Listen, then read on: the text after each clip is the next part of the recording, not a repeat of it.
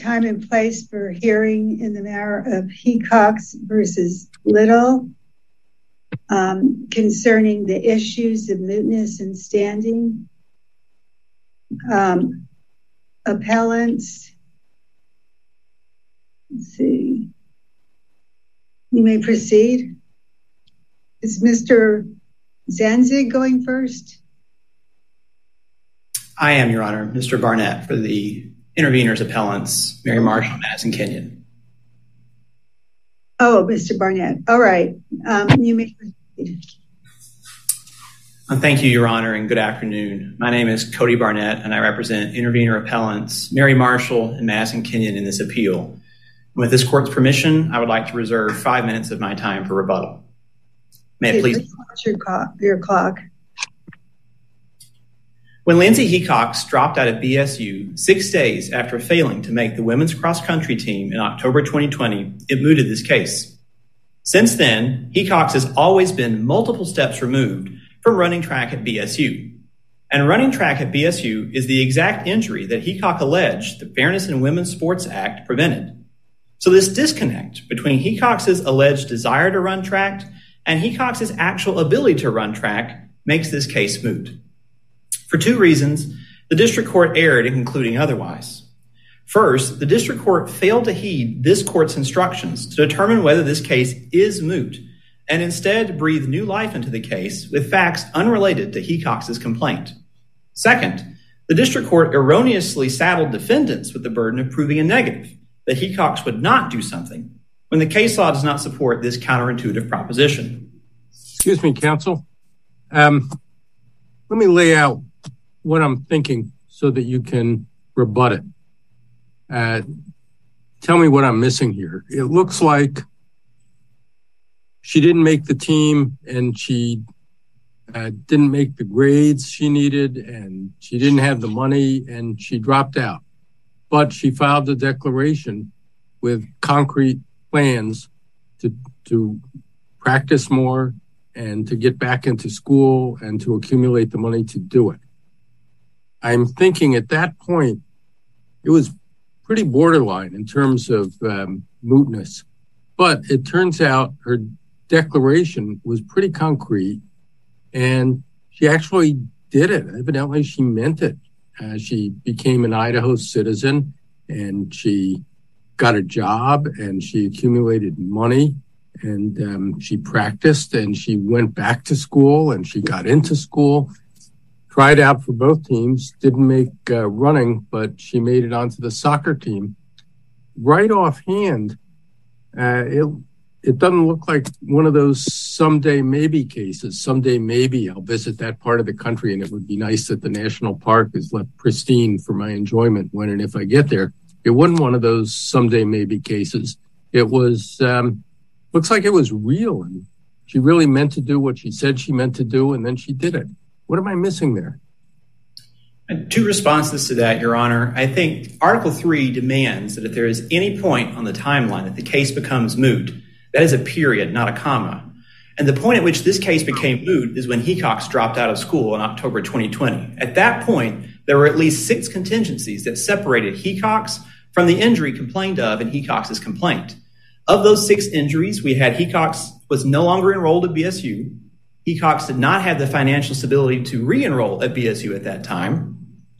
Hecox then needed to try out for and make the team, something that Hecox had already failed to do at one point.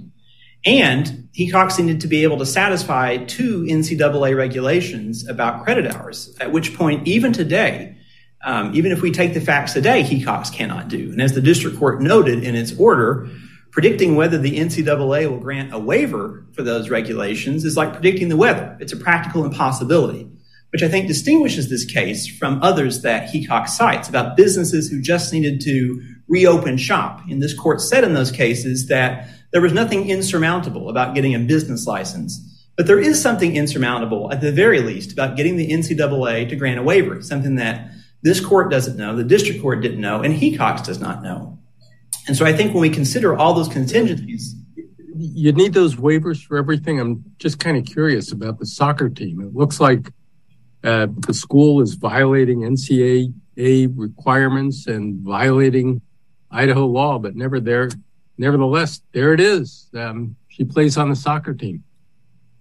Well, Your Honor, this case has never been a case about club soccer. If you look at Hecox's complaint, the only alleged injury in that complaint is running on the cross country and track teams. There's nothing in the complaint about running and playing in club soccer.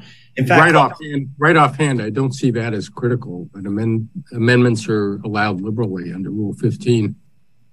Well, uh, two things to that, Your Honor. First, in Arizonans for Official English, the Supreme Court said that courts should be very careful about claims that are brought late in the day, especially in response to mootness. Let me ask you about Arizonans. I remember that case very well because I was one of the many dissenters, um, either from, I can't remember if it was dissent from denial or dissent as part of the panel, but either way, um, the problem in Arizonans is that Yniguez had a summer job.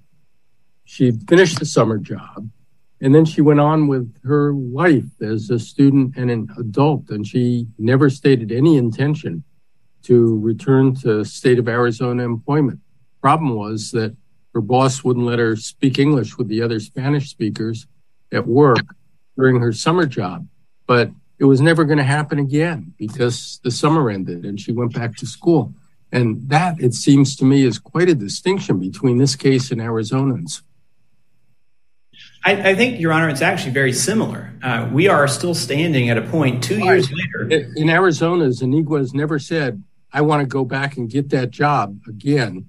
And in this case, Hecox said, I do want to, and she filed a declaration, puts her under penalty of perjury. I do want to, I intend to get back in a school and build up my running ability and uh, get on the team. Your Honor, I would say that Hecox's desire to run is more like a hope that we read about in Lujan. Uh, Hecox's stated intent alone cannot be enough to make this case unmoved, and I would direct this court to the Second Circuit's decision in the Fox case. In that case, you have some students who wanted to have a Tupperware party of all things, and there was a regulation that prevented them from having that. And while their case was pending, they either graduated or dropped out of school. One of the ones who had dropped out said, well, I intend to come back to school. But the Second Circuit said that that stated intention alone wasn't enough. And here, if we look at this case, at October 2020, all we have is Hecox's stated intention to return and run track. There are so many obstacles separating Hecox from returning that it was simply speculative. And even if this court is inclined to look at the case today, at best, we're looking at fall of 2023 of whether Hecox will try out again. When Hecox had the opportunity to try out for the track team just last month, Hecox passed on that. Counsel, let me voice the question that's on my mind. As I understand it, we take the facts as are plausibly alleged by uh, Hecox. And as she alleges the facts, why does she have to show more than a genuine and plausible intent to return? Your Honor, I think you have to take the facts as alleged in Hecox's complaint.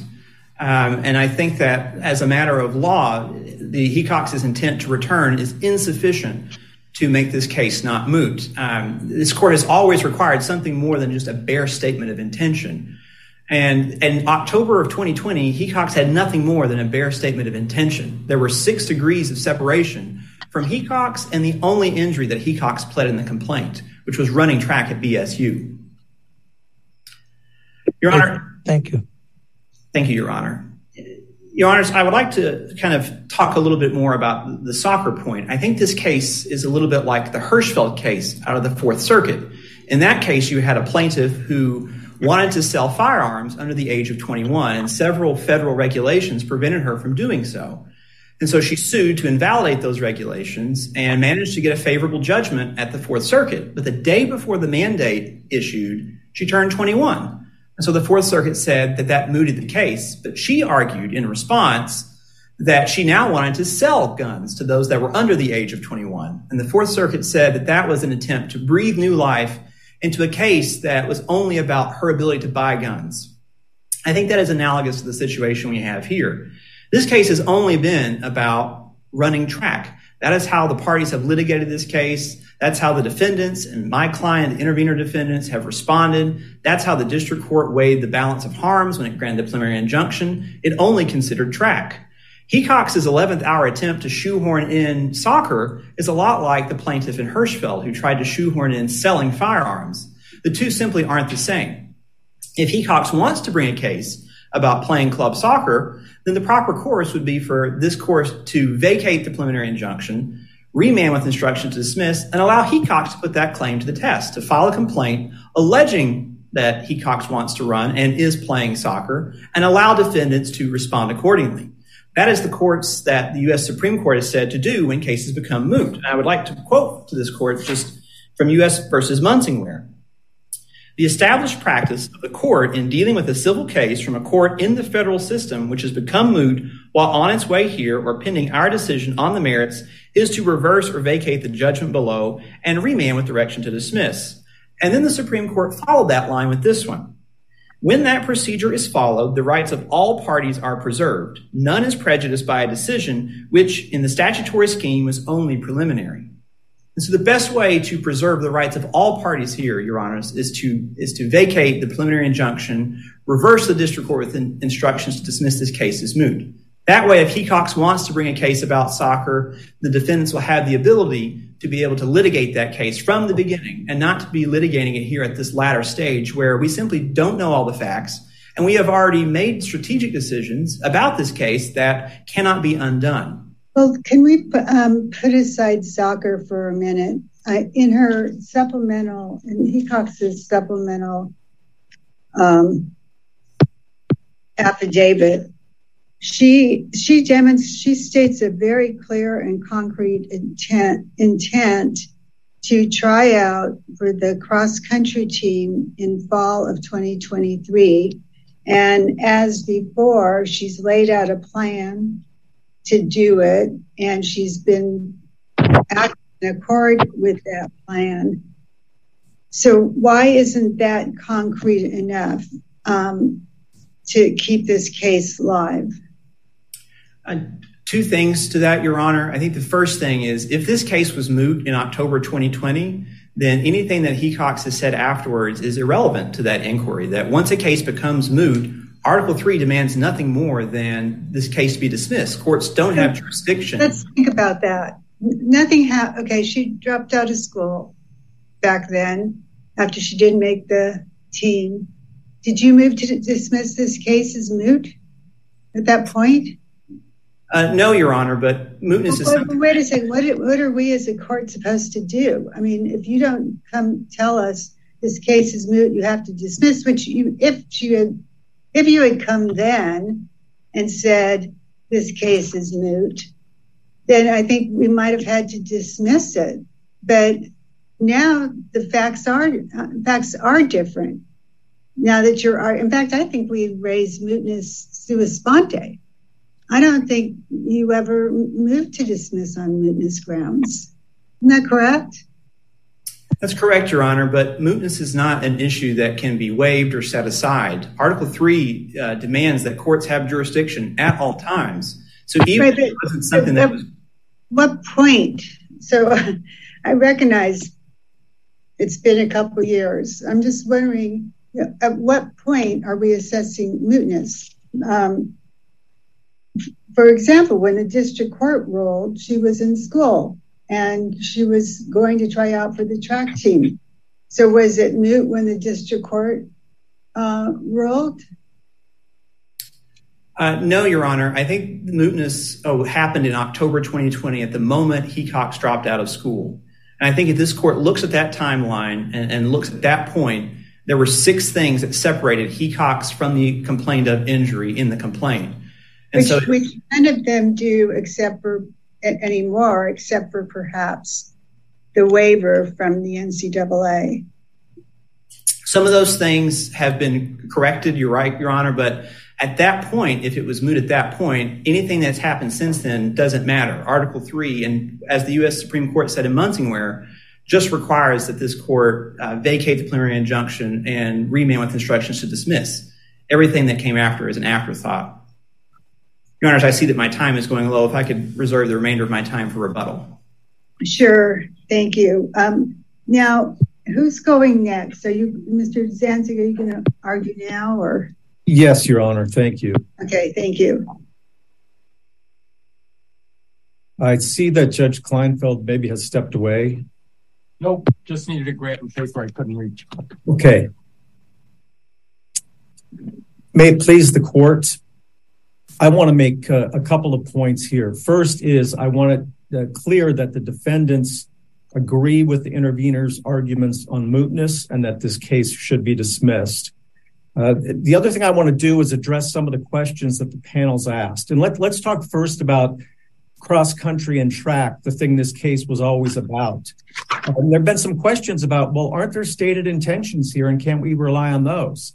The problem is, is that intentions are all well and good, but we've got a history here of Hecox not following through on many stated intentions, particularly the ones that are necessary academically to uh, be eligible to participate in NCAA sports. So for example, we heard multiple times that Hecox had this plan to come back to school and try out in fall of 2022. Well, that never happened. And in fact, one of the reasons why it didn't is because Hecox didn't have enough credits to qualify and be eligible. And now we're seeing the same kind of stated intention of, oh, next year, maybe next year. Well, we have a person who has chronically been unable to fulfill the stated intentions academically. In the two years since Hecox dropped out of school in October 2020, she's earned only three credits. Three credits in two years. A normal load during that time is 60 credits. And the problem with not having accumulated enough credits is that not only was Hecox not eligible this year, but Hecox almost certainly cannot be eligible even in 2023 because the NCAA says a student entering her fourth year, which Hecox will be at that point, must have at least 72 credits. That's 60% of the 120 needed for a degree. Well, we know right now Hecox has 45 credits because of dropping lots of classes.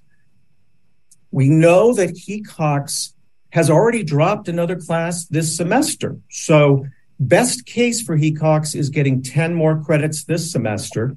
I've got a couple of questions. Sure. You're getting past me and I want to make sure my mind is clear on this. Um, my first question is, I thought she was in good standing now as far as the school was concerned. I'm not asking about NCAA now, just the school requirements. Is she a student in good standing? Yes, indeed. Now, my next question is, um, the NCAA is not the institution that manages the team that she wants to be on. The school is. It looks like the school just kind of ignored the NCAA as far as the soccer team goes. Why can't why can't we just ignore the NCAA? If the school lets her play, she can play. Well, uh, if the NCAA wants to take action against the school's NCAA standing, it can take action and the school and the NCAA can fight about it. And um, I don't understand why we should take the stricter set of requirements of the NCAA as opposed to the more lenient practices of the school as determinative of whether she has any chance of uh, realizing her ambition to be on the running team. A couple points. First, the soccer team is not an NCAA team. It's a club sport. And so it's governed by a different body. It's called the NIRSA. It was the National Intramural and Recreational Sports Association at one time.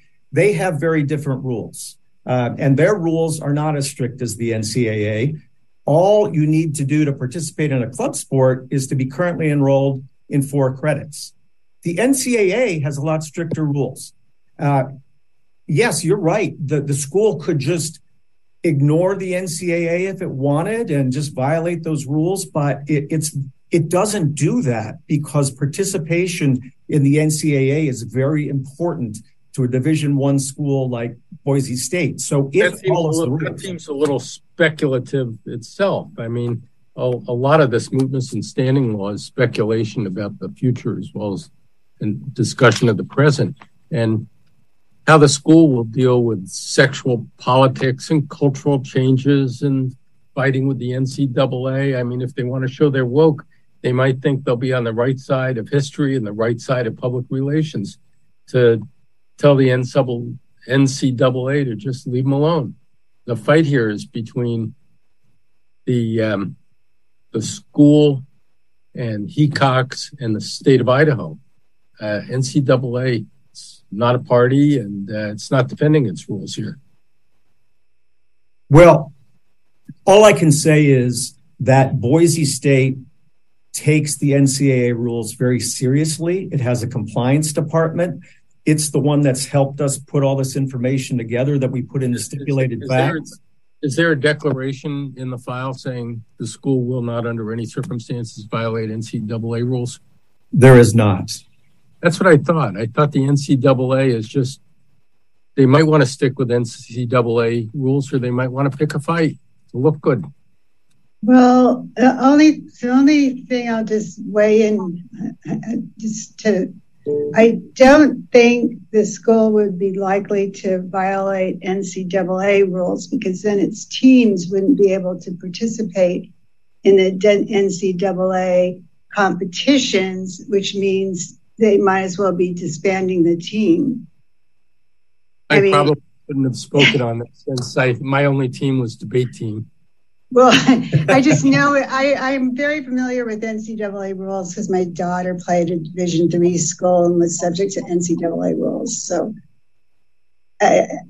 I'm just saying it's a one point that, however, I think the point about the soccer team is very good.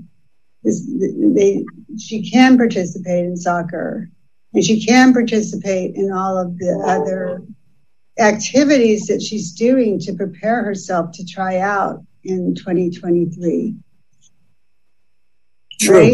My main point is she will not be eligible because the number of credits she has and her ability to get enough credits in the next semester, she she just can't mathematically make it to 72, which she's going to need. So this is another problem that I've been having with this case and all the supplementing of all the, where is that in the record? Do you have a declaration from from someone from the school or NCAA that even though she has an intent to try out for the um, cross country and track teams in 2023, she will unequivocally be unable to do so because it is a practical impossibility for her to have the qualifying number of school credits to be able to try out for the team under the NCAA rules. Are you just telling us this now? What I can tell you is is in the stipulated facts that were filed in the district court, the parties addressed this in some detail and cited to the NCAA rule. It's a bylaw 14.4.3.2 and it talks about the number of credits toward graduation that are required by the rules. And all parties stipulated that those those numbers had to be met or Hecox wouldn't be eligible. To answer your question fully though, can I say unequivocally there would be no way to participate? No, that that wouldn't be true because there is this waiver process. The problem with that is is, it's completely discretionary to the NCAA, a third party not before the court to decide that issue. And we have no way of predicting right now whether the NCAA would grant that waiver even if Hecox made the team. And so because of that, it is so speculative that Hecox is going to be able to do the things necessary to play or to participate on the cross country and and track program that that's why we think this case is moved. Very speculative. And I see I've gone way over my time, but I've tried to answer uh, the the court's questions. If there are more, I'm happy to do that. And and it's okay because this is these are very this is a very difficult question and it's this these issues are difficult and based on the facts of this case. But so what I gather from your argument and correct me if I'm wrong, is that you're saying she can't mathematically get the requisite number of credits, but it's still in the hands of the NCAA whether they will waive that number of credits and let her compete anyway. That's correct. Okay. All right. Well, why don't we hear from uh, Mr. Barr on behalf of Ms. Hecox? Good afternoon, Your Honors, opposing counsel, and may it please the court. My name is Andrew Barr on behalf of Lindsay Hecox. Your Honors, this case is not moot, and it should affirm the preliminary injunction ruling of Judge Nye and remand for further proceedings. Um, today, right now, Lindsay is enrolled at Boise State and a member of the club soccer team. Each of Your Honors have referenced that in some capacity, uh, but I do think it actually can make this quite simple. And, you know, we've talked a lot about timing. Judge Wardlaw asked some specific questions about when we assess mootness, and I'll offer two things in that regard. One, a case that the intervener cited, it's the Bayer case, 861 F 3rd 853. I'll quote from it. This is what it says. The basic question in determining mootness is whether there is a present controversy as to which effective relief can be granted. That's the words from the case intervener cited, and it cites in and of itself two or three other Ninth Circuit cases talking about, quote, the present controversy. If we take the Ninth Circuit's invitation for that present controversy timing, Boise, you know, Lindsay's enrollment in school, her participation on the club soccer team, and her stated intention to play again in the spring is enough for this court to see that this case is not moot, and it certainly is enough for this court not to be able to find that it's absolutely clear that it's moot. Because remember, Your Honors, that is the standard. What about during that period when she had dropped out of school? Was there a present? It seems like relief could not be granted then at that time because she couldn't try out for the soccer team when she wasn't there. She wasn't in school.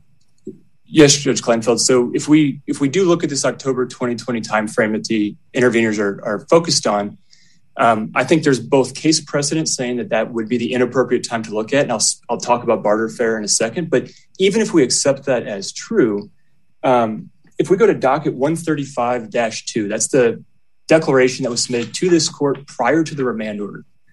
Paragraphs 11 through 13 are what I'm referencing. And what they say is two things. And I think it states not only the stated intention, which we've all referenced, but it also provides the concrete steps, which is the difference between that particular circumstance and the Fox case that this court cited in its remand order. And the the concrete steps that I'm referencing, there's two of them. One, Lindsay dropped out of school, as this court's put it. She withdrew from those classes on October 26th and October 28th. And that's referenced in uh, in the declaration. And the reason she did that is because October 30th was the deadline between having a withdrawal or an F.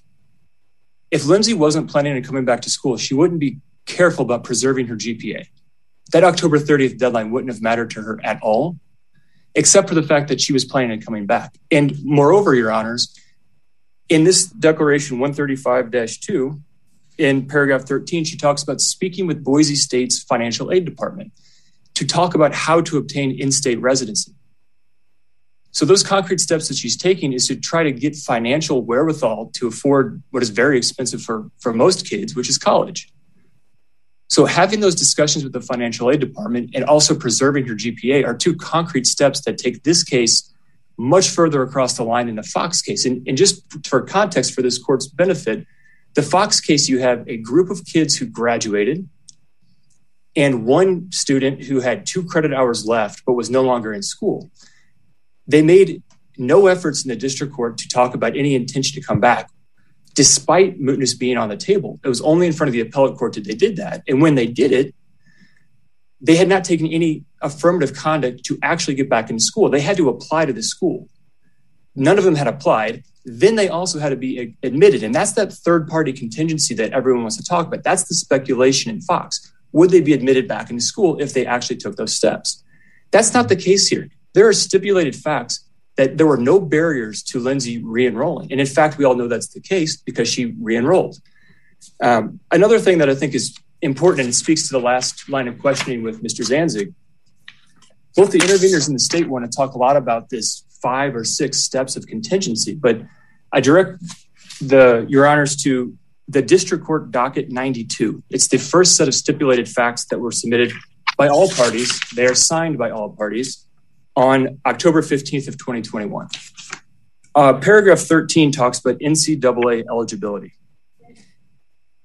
Notwithstanding what you were just told, this is what the party stipulated to after speaking with the NCAA reps at Boise State. And I'm quoting To try out, a walk on athlete needs to be a fully enrolled student, pass a physical, and complete some paperwork, period. That's it. So for Lindsay to try out in fall of 2023, she needs to be enrolled, which she is right now. And she stated she's coming back in the fall. She needs to pass a physical. And to be very clear, Your Honors, this isn't the sex verification process that's subject to HB 500. This is a typical athletic physical. And she needs to complete, quote, some paperwork. That's the only contingencies we're talking about here. The whole notion that she needs to be NCAA eligible, the parties agreed is not the case. If you read further in paragraph 13 of the same district court docket number 92, it says this quote Boise State evaluates a walk on athlete's NCAA eligibility after the student athlete makes the team. End quote. So, what that means is, in order for Lindsay to try out, all she has to do is be enrolled, take a physical, and complete some paperwork. All these questions about NCAA eligibility, which I'm happy to get into with your honors, because I disagree uh, quite vehemently some of the things that were said, but it's all academic. Lindsay needs to be enrolled to try out, and NCAA, NCAA eligibility is a complete aside for her ability to try out. So that goes to your questions, Judge Kleinfeld. I don't think we have to ask if Boise State would or would not comply with the NCAA requirements. Even if we want to talk about track and cross country, the only sport that's dealing with NCAA requirements pertinent to this case, it just doesn't quite matter for the way that HB 500 would affect Lindsay because Lindsay couldn't even try out under, and that's a that's a direct finding that Judge Nye made. Uh, in so that's that's uh, uh, that's in the statute itself. As, as Judge try out. The statute says uh, the teams shall not be open, and then it gets into the biological sex definition and what that effectively means. And I'm paraphrasing: is the women's cross country team or the women's soccer team shall not be open to Lindsay. That's 62032. And then the definition is in the following section. And under the Northeast Florida chapter, under the Bakke decisions from the Supreme Court, it's the imposition of a barrier that creates the equal protection problem. And in this particular case, as Judge Nye found, it's that imposition of the barrier. It makes no sense to suggest that Lindsay could try out with no hope of making the team whatsoever.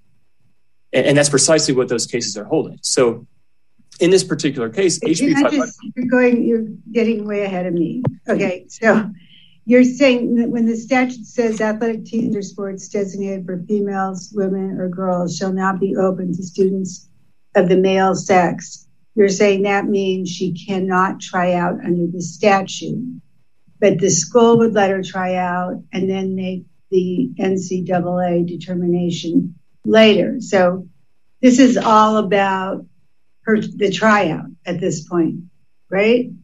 That's correct, Your Honor. And, and just to make sure that the, the timing is correct, HB 500 would prevent Lindsay from trying out. The NCAA eligibility would only be talked about after she made the team. So, to the extent the NCAA eligibility would or would not be applicable to Lindsay, it would only happen after the tryouts, where HB 500 would prevent the tryout from happening in the first place. And then to speak directly to the NCAA eligibility point, uh, if we take the interveners in the state's numbers that they provide, and this is in docket 160 at page 22, they say that Lindsay needs to complete 27 credit hours before entering the tryouts in fall of 2023. If we accept their numbers, you know, I, I, hate doing math as a lawyer, but I do want to walk you through how that will stack up because it, it certainly isn't the quote. Please, we all took arithmetic in first, second, and third grade. We can do it. That's a long time ago, Judge Kleinfeld. But but what it does say is, um, this court needs to find that it's an insurmountable barrier to Lindsay having to deal with HB 500 again. That's the City of Lakewood case. That's the Barter Fair case. Let's break down those 27 credit hours based on what we know. In the declarations that Lindsay has submitted, she has 10 credit hours for the for this fall, the current semester that's ending in the next couple weeks. We have every reason to believe she'll finish those 10 credit hours, which will mean that 27 credits she needs based on the intervener's number turns into 17. Okay. She also has six credit hours that were incompletes from spring of this year that she's been granted until May of 2023 to complete by Boise State. And I got confirmation this morning, which I'm happy to put before this court in a declaration if it would be helpful. But I spoke this morning. She's going to complete those over the Thanksgiving and winter break. That is the plan. She's working with an academic coach at Boise State to do so, which is referenced in the declarations before this court. So if we take those 10 from the fall and the six that are the incompletes, that means she has to complete 11 credits in the spring of 2023 or the summer. She's currently enrolled in 13 credits for spring of 2023. So even accepting the interveners in the state's numbers, which, you know, I leave that to your honors if that's something you'd like to do. But if you take their numbers, Lindsay will have more than the 27 credit hours by the time spring is over. Do we know she'll finish all those classes? No, we can't say anything's a guarantee. But what we what we certainly cannot do is say it's an insurmountable barrier, which is the standard this court has measured this off of. Is it absolutely clear she won't have those credits? No. So on the front end, it's sort of a, beside the point because the NCAA eligibility only triggers after tryouts. But even if this court just wants to ensure itself, uh, you know, and, and be safe thinking through NCAA eligibility, Lindsay still is going to be at or above that 27 hour credit that again in docket 16022 is what the interveners say applies. Counsel, you, I have a question for you. Is the NCAA eligibility issue ripe for our decision now? I don't think this court needs to touch that at all, Your Honor, for two reasons. One, we still have club soccer. I know we're not talking a lot about it, but right now, Lindsay is a member of the club soccer team, and she is only a member because of the injunction in this case. So, does she have a personal stake, or can this court give effective relief? Absolutely, and it's doing so right now with that injunction. Moreover, can, can, can, on the soccer thing, um, wasn't this whole case predicated around her joining the track team? I mean, I I don't know if we can just say, "Oh, well, she's on the soccer team, so we're just going to substitute soccer for track." Your Honor, so this exact question was presented to Judge Nye, and I'll direct this court to his preliminary injunction order at page 24 does talk about this, but it's his mootness order, which is before this court, uh, docket 149-2, on pages 22 and 23. He specifically addresses this very argument, and he does two things. He says, one, there, and I'm quoting, multiple allegations in the complaint address the injury that the act causes transgender women student athletes in general, and were not limited to track or cross country. He then cites paragraphs two through five of the complaint, 38, 57, 59 through 65, 107, 121 to 124, and 127 to 137. So, at least from Judge Nye's perspective, the complaint was a much broader idea because, in fact, it's a facial complaint. We're making bringing a facial challenge against HB 500 when this case started. And to give you a sense of everyone understanding that, uh, the experts that were presented by the defendant, they introduced this is docket 41 1, uh, Dr. Brown.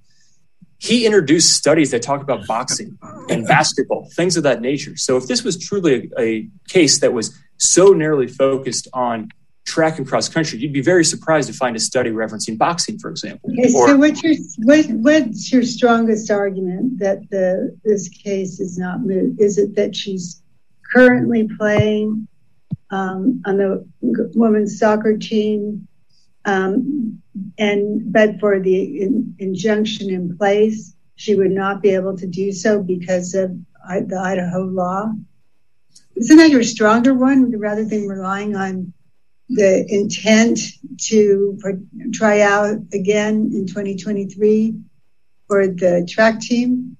Absolutely, Your Honor. And I have the benefit of both of them ending up in the same place. One is just much easier to get to. If we took a look at club soccer, right now today there's absolutely a live controversy using this court's decision in bayer to use the quote present controversy timing there's no question that lindsay is affected by this law and this court can give effective relief that should be open and shut for the entire article 3 question for mootness But to the extent we want to actually engage with what the interveners are talking about with October of 2020, it doesn't change the result. It just takes more steps to get there. But their decision, their argument today and in the papers and including the states has all been premised on this notion of multiple contingencies, five and six steps. And my point here and what I want your honors to walk away with is even if we invite, take the invitation to look at October 2020, those multiple contingencies aren't real.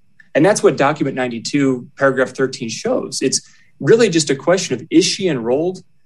Is she going to take the physical and will she fill out some paperwork? That's the only contingencies we're really talking about, even in October of 2020. She was already taking the concrete steps to get back in school, already taking the concrete steps to prepare herself for the tryouts. So even if we want to go that much longer winding route, which personally I think is is unnecessary for this court to do, but if we go that direction, we still have a case that's not moved. Uh, but to your point, Judge Wardlaw, it's a much cleaner and much faster resolution to simply say today, right now, November 22nd, she's enrolled at school and she's a member of a club soccer team, and she couldn't do that but for this injunction. Um, so I hope that I hope that answers your question in terms of which one is stronger. But either way, they they there's there's not a situation in which this court could say it's quote absolutely clear. Right, well, let me ask you one last question that bothers me. Can a case be moot for a time and then be revived, which could possibly be the situation in this situation? Because if it was moot when she dropped out of school, is it possible? To, is there any law, case law that says you can revive a case once it's moved? Under, I understand the question, Your Honor, and, and I unfortunately will only be able to answer to say that the interveners in state had every incentive to find that case and they didn't present it to this court. I'm not familiar with any case that says that. And in fact, the Bayer case that was cited by the interveners that I've referenced today talks about a present controversy. So I, I, can't tell you right now that there's not a case out there to that point, but I've never seen it. The interveners haven't presented it and the state hasn't presented it. But you don't want to accept the premise of that question anyway, because your position is this case has never been moved. That's exactly right, Your Honor. And, I, and, and not only is it my position, that's perfectly consistent with the Supreme Court and this court's precedent saying that a stated intention to return to the challenge, the conduct that is prohibited by the challenge law in concrete steps, that's more than sufficient. That's the City of Lakewood case, the Dream Palace case, the Barter Fair case. Um, and, you know, one thing, Judge Wardlaw, to speak to that question that might be helpful is the Barter Fair case um, from this court, 372 F3rd 1128. Uh, that case was filed in 1996 and it didn't actually get up to this court and resolved until 2004. So a lot of things had happened along the way. And a mootness challenge was raised because the nonprofit fair Uh, lost its corporate status. They also hadn't done really anything to try to organize another large fair, which was what the issue of the, of the case was about, and they were lacking funding.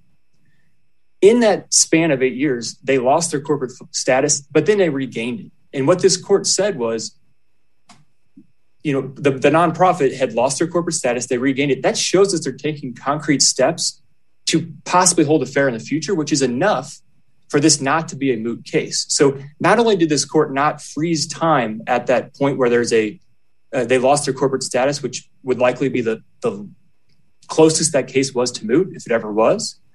It actually said we credit them for going and getting their corporate status back because it shows that they're taking concrete steps uh, to re-engage with this nonprofit community fair that they're really interested in. So to the extent you want to transplant that reasoning to, into this case, you know, looking at everything Lindsay was doing in October before she took those withdrawals shows that she always had the, the concrete steps needed in those stated intentions. And separately, Barter Fair shows that this court wouldn't freeze time in October anyway. It would look at the present state of affair when it gets around the, the case become before it, which in this case would be today. So I think Barter Fair is the closest case I can provide to you, Judge Wardlaw, that explains that timing and how this court in the past has resolved it. Counsel, I uh, need a little more help on the soccer team issue. Okay. It strikes me as a significant one, and I'm wondering if we can reach it. I was just taking another look at the complaint. Usually, a complaint is in the form of I want something, I'm entitled to it, the defendant's not giving it to me, I want the court to make them. That's the basic form of the complaint seeking an injunction. In this case, as far as I can tell, all she says about what she wants is in paragraph 33. She wants to be on the women's cross-country team and try out for track. And uh, she says the statute's not letting her. And uh, if what she said was, I want to try out for sports and the statute's not letting me, that would be a different complaint. Um, if the case gets back to district court, I suppose she could amend to say that the statute is preventing me from getting into sports. Um, but her complaint doesn't say that. How do we handle soccer here? What's the proper way to handle it?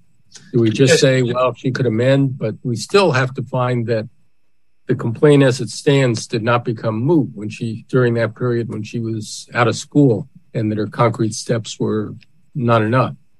Yes, Judge Klein, but I see my time has expired, so I'll briefly address your question. Um, Judge Wardlaw will allow you to answer the question. Yes, of course. Please answer the question fully. Thank you, Your Honors. Uh, First, I'd reference you to paragraph 38, Your Honor, of the complaint, as well as the prayer for relief. And to give you not only that textual basis, but I also want to direct you to the preliminary injunction order, which is district court document 63 at page 34. And I'm I'm paraphrasing, but um, not far off from the quote. And this is what Judge Nye said in the context of what the interveners were trying to do. The reason the interveners were granted the right to intervene to begin with is because they had a different position on what the statute did and how it would apply to Lindsay than the state did. That's how they were given intervention. And this is why. The proposed interveners say that the act must be read broadly to categorically exclude all sports. So everyone at the district court litigated this as a challenge to all sports. And that's why I referenced the state's experts bringing up studies about boxing or basketball. The prayer for relief was a facial challenge trying to get all of HB 500 stricken. And paragraph 38 talks about how Lindsay wants to participate on equal footing of all of the women athletes at school. And it's not something where, of course, Your Honor, her primary sport is running and that's what she's most interested in. But in college, she brought a challenge to this statute that categorically excludes her from all of the sports. And that's precisely what she was trying to get overdone. And that's precisely what Judge Nye ruled on. And again, the mootness order, which is docket 149-2, pages 22 to 23, um, Judge Nye addresses this very issue. The parties did brief it before the district court. And Judge Nye found not only that the complaint addressed all sports, including club soccer, but also that his order did. Um, so that will certainly benefit, the court could benefit from Judge Nye's thoughts on this process as well. All right. Thank you, counsel. I think, um, Mr. Barnett, you reserved a few minutes for the end. Thank you, Your Honor. And I would just like to pick up with where my friend on the other side left off by looking at Hecox's complaint. If you read paragraph 38 in its full context, Hecox goes on to say that uh, when talking about sports, it's about running on the team. And that sport, i.e. running, has brought joy in the past and camaraderie and challenge. And so it's very clear when reading that paragraph in its entirety that the one sentence the district court relied on here just does not hold up. As to the Bayer citation, a present controversy does not mean a different controversy. The controversies that my friend on the other side pointed out are two very different controversies that have been litigated in this case so far. This case has never been about soccer, and it's never been about the ability to try out. Even Hecox noted that. I will direct your honors to paragraph 31 of the complaint, where Hecox goes to great length to talk about missing the camaraderie and motivation that comes with being on a team, running with people, wearing the uniform, having a coach. It wasn't simply about trying out Hecox. It was about actually being on the team. And that is how this case has been litigated. And so the ability to try out is a very different controversy that's, again, being read into the complaint in this latter stage when the original injury, running on the team, has become moot. So do you you agree, though, that the statute uh, would preclude um, Hecox from trying out for the track team? Your Honor, I don't agree for that. Uh, we don't know how the school will interpret the statute and whether or not it will prevent Hecox from trying out. The school has already, as, as my friend on the other side pointed out, they wait until after tryouts to determine NCAA eligibility. So it's simply speculation, one way or the other, to say how the school will interpret when the act will prevent. It, it's not up to the school; it's up to the, the judges. And I mean, how should those words shall not be open? How should those words be interpreted? Well, I think that highlights the problem here, Your Honor, is that we haven't litigated this case to determine whether it would bar Hecox from trying out. The case has only been about whether Hecox will be on the team, and the district court's sort of assertion of the fact doesn't mean that it is so. And so I think that just goes to show that this case has always been about running on the team. And so if Hecox wants to make this case about trying out, then the best course would be to do what the Supreme Court said in Munsingwear, would be to vacate the current preliminary injunction, remand with instructions to dismiss. And if Hecox wants to allege that trying out is the injury, then Hecox is free to do so. There's just simply no prejudice to Hecox in following the course the Supreme Court set out over 70 years ago in Munsingwear. And I could quickly just talk about soccer, Your Honors. Again, soccer is nowhere in the four corners of the complaint, and it simply cannot be read in to breathe new life into this case. I think. Um, Counsel, I'm wondering about something with soccer. Uh, you already know just how little I know about athletics, so I may be way off base here. But when we got our kids into soccer as little kids, it seemed to consist mostly of running back and forth a whole lot so that they'd be tired enough so we could get them to bed. And I can't help but wonder whether when you're older than that, soccer isn't good practice to try to make it onto the track team because you've been doing all that running back and forth for so long. But admittedly, Your Honor, you probably know more about sports than I do. But in fairness, um, even if it is good practice for the track team, that's still a separate injury. You know, nowhere is it said in the complaint that Hecox is com- the Fairness in Women's Sports Act. I, I'm, I, I, I'm thinking of it in terms of concrete steps. One of the ways I can get on the track team is to run back and forth in this huge soccer field, and then I will have done a lot of running, and it will improve my chances of making the running team. I'll again, uh, you know, direct your honors to the fact that soccer doesn't come into this case until spring of 2022. That in October of 2020, soccer is nowhere on Hecox's mind, and that in the stipulated facts in November of 2021, Hecox says that the website mentions soccer, and then only in spring of 2022, after we're already in the midst of this mootness vice, does soccer enter into the case. So even if it is a step, it comes far after this case has been mooted and is another demonstration of why this court simply should cut off the time period when it was moot on the timeline because Article 3 demands nothing less.